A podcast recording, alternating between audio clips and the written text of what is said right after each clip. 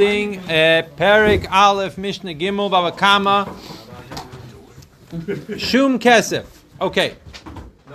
The situation here is that the first thing that the Mishnah is talking about is that the case has to be evaluated uh, in terms of money. Now, the case that the Bartanura brings to explain this is if you can imagine, let's say Ruvain has a cow, and, cow, and Ruvain's cow goes into Shimon's yard, and he steps on uh, Shimon's coat and he damages it, right? So that's a problem. Later on, however, right, then Shimon, I mean Ruvain's cow, is walking in the Rosh Hashanah and it slips on Shimon's coat and it breaks his leg. So we do not just say, "Oh, well, you damaged the coat and the coat damaged you." Uh, let's just call it, uh, you know, let's call it even Steven. We don't say that. We say that each part has to be evaluated uh, in its own right. But they both, they both agree that there's a what's They have to be evaluated in its own right. Vishava kesef. Now, what is this talking about? Shava kesef literally means worth money. Here we're talking about collecting money from the heirs, right? From children, Yisaimim. Now, what happens is that the person who may be owed money, right, and he gets he needs to get his money back. However, he cannot collect money from movable objects or from cash itself, right? It has to be or movable objects which are equivalent to cash. He says here. Instead, he has to be something which is worth money, i.e., the example is land. That would be the way that he would have to collect the things. Then it says it has to be bifnei beis din, namely, it must be done by expert judges. It can't just be done by a regular person. It has to be expert judges that are doing this evaluation. Ba'al pi edim, and they must be through witnesses who are number one ben chayrim, which means free men, and number two, uh, it says bnei bris, which means they have to be yidden. That's the way that that's the way that uh, works. Then it says v'hanashim b'chlal.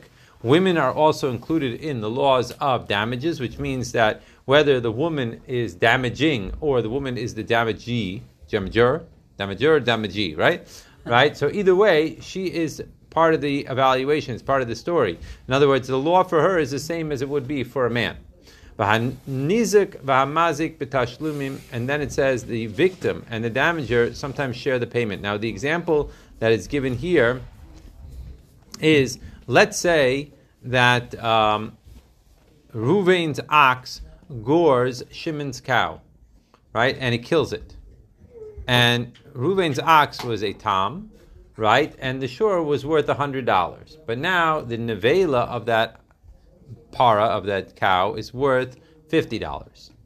So what does he have to pay? Twenty-five. Twenty-five, right? Tom pays half the price, so he would pay twenty-five dollars, and of course Shimon would have fifty dollars from the nevela.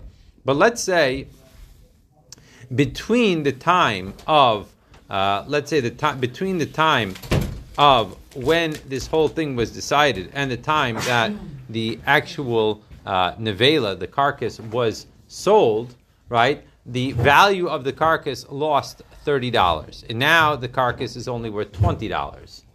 So that is something that Shimon, as the as the victim, will have to swallow. That's just the way it goes. Okay, so that's the case there. Let's do one more Mishnah to finish up the chapter. It says like this: Mishnah Dalit.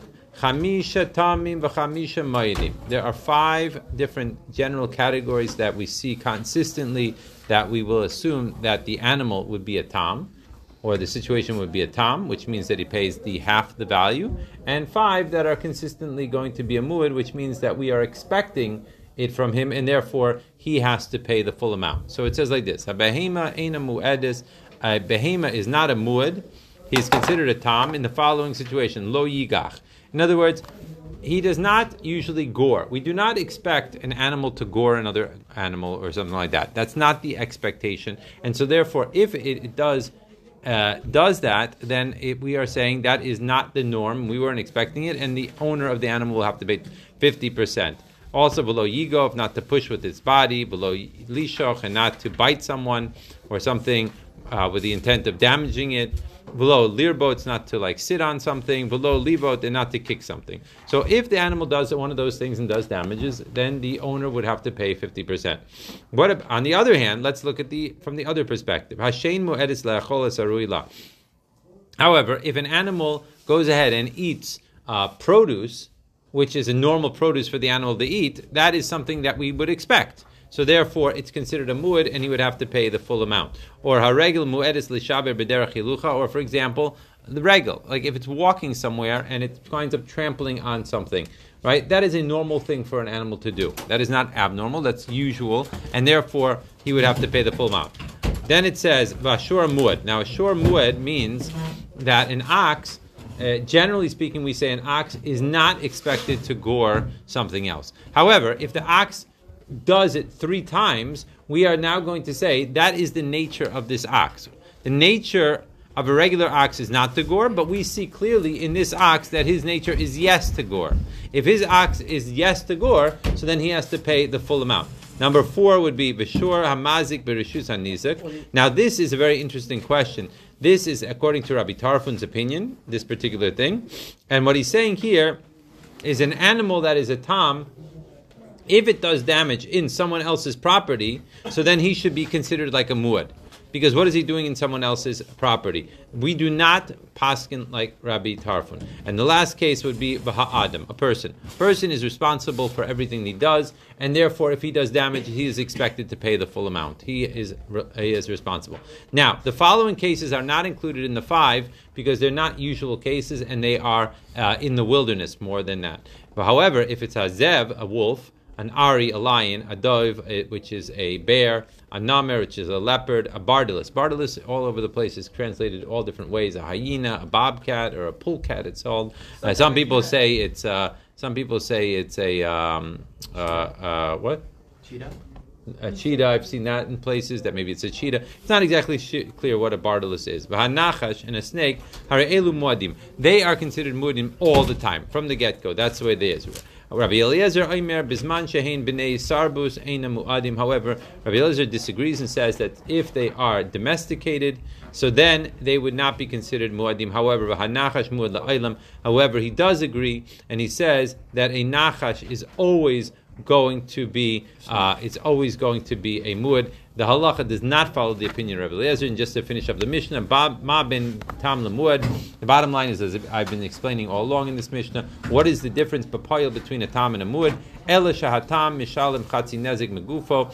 The Inyan is that the tam will pay half of the amount from his body. Now, what does that mean? Half of the amount from the body. Let's say that my ox or Ruvain's ox uh, kills uh, Shimon's cow. But Ruvain's ox is only worth uh, like fifty dollars, and Shimon's cow is worth thousand dollars, right? So now, if it, we play the prices right, so he should pay five hundred dollars because it's half price. But him, the the ox itself is only worth fifty dollars.